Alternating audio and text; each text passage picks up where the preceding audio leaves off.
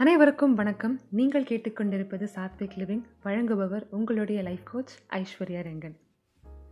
நம்மளுடைய வாழ்க்கையில் Steve jobs அப்படின்ற மிகப்பெரிய ஒரு மனிதரை தெரியாத நபர்கள் இருக்கவே வாய்ப்பில்லை. ஸ்டீவ் ஜாப்ஸ் நம்மளுடைய வாழ்க்கையை பயங்கரமாக மாற்றிய ஒரு முக்கியமான மனிதர்.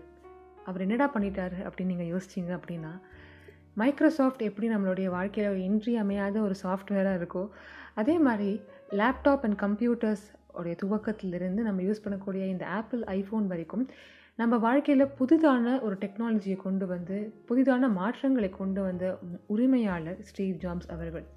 என்னதான் அவர்கள் இவ் இவ்வளவு பெரிய மாற்றங்களை கொண்டு வந்திருந்தாலும் அவர் கண்டுபிடித்த அவருடைய படைப்பில் வந்த எந்த ஒரு டிவைஸையும் அவர்கள் வீட்டில் இருக்கும் மனிதர்கள் யூஸ் பண்ணவே கூடாதான் இது ஏன் அப்படின்னு யோசிச்சு பார்த்துருக்கீங்களா?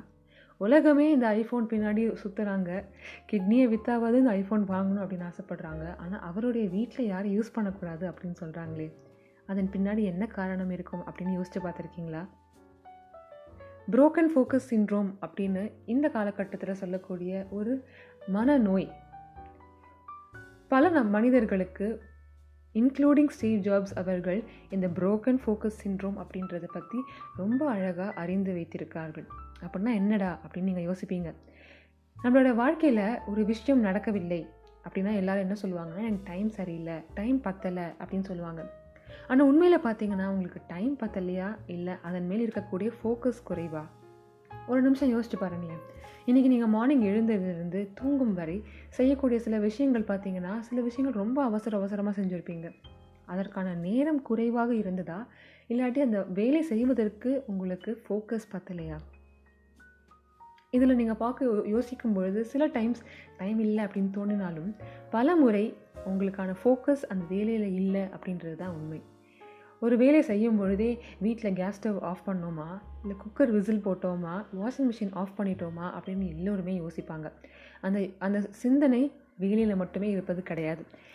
இதன் அடிப்படையில் இந்த வேலையை செய்யும் பொழுது பக்கத்தில் உங்களுடைய ஃபோன் செல்ஃபோன் ஒன்று வைத்துக்கொண்டு அந்த ஃபோன் வந்து என்ன காமிக்குதுன்னே தெரியாமல் நம்ம அப்படியே ஃபோனை வந்து தடவிக்கொண்டு அதில் என்ன வர மெசேஜஸ் என்ன நோட்டிஃபிகேஷன்ஸ் என்ன அப்படின்னு பார்க்கக்கூடிய இந்த ஒரு விஷயத்தினால் நம்மளுடைய ஃபோக்கஸ் பிரேக் ஆகுது அப்படின்னு சொல்கிறது தான் இந்த புரோக்கன் ஃபோக்கஸ் சின்ரோம் இந்த ஒரு அடிமைத்தனத்தை தேவையில்லை அப்படின்ற எண்ணியது தான் ஸ்டீவ் ஜாப்ஸ் அவர்கள் அவர்களுடைய வீட்டில் இருக்கக்கூடிய மனிதர்கள் அவருடைய க்ளோஸ் சர்க்கிள் இருக்கக்கூடியவங்க எல்லாருமே அவரே கண்டுபிடித்த இந்த ஐபாட் ஐஃபோன் அப்படின்ற எல்லா விஷயங்களையும் யூஸ் பண்ணக்கூடாது அப்படின்றாங்க.